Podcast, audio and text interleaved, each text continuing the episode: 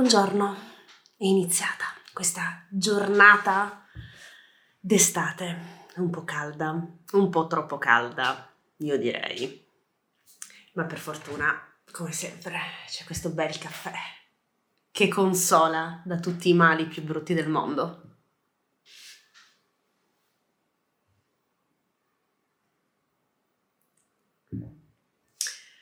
Allora, pronto? È pronta per iniziare questo episodio della newsletter che oggi registro molto presto.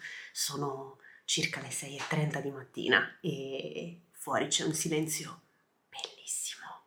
Durerà poco perché la scuola è finita e quindi tutti i bambini sono a casa, che è una cosa bella, ma è anche una cosa brutta perché i bambini sono molto rumorosi.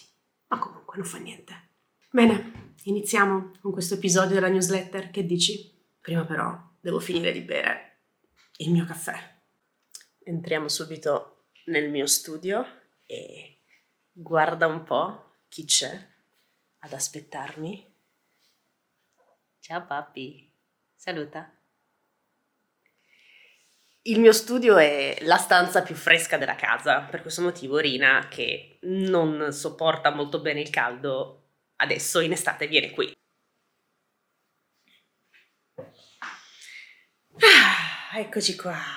Allora, iniziamo con la lezioncina della newsletter di questa settimana. Che cosa ho scelto? Quale tema ho scelto per la newsletter di questa settimana?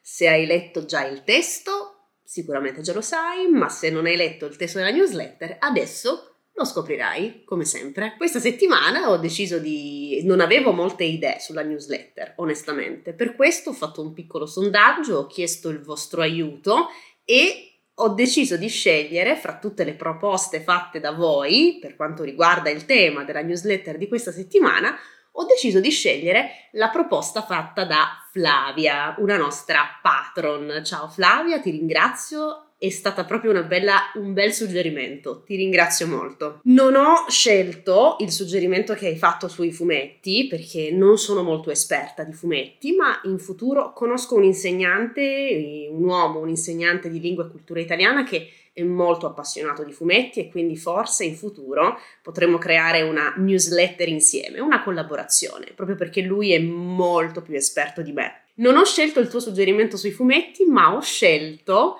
l'espressione che hai scritto nella chat di Telegram, e cioè sputare il rospo. E da quell'espressione sono partita per suggerire tutti i contenuti della newsletter di questa settimana. La newsletter di questa settimana è a tema rospi e rane.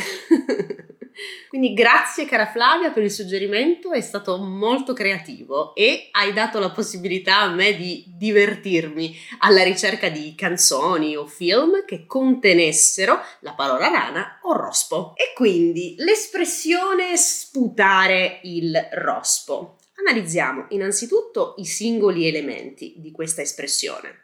Il primo elemento è il verbo sputare che cosa significa sputare? Significa fare questo. Scusate, è un gesto un po' volgare, quello di sputare, almeno volgare nella cultura italiana, perché in molte altre culture questo gesto è normale, ok? Quindi nella cultura italiana sputare è considerato molto volgare. Sputare vuol dire fare questo. Puh!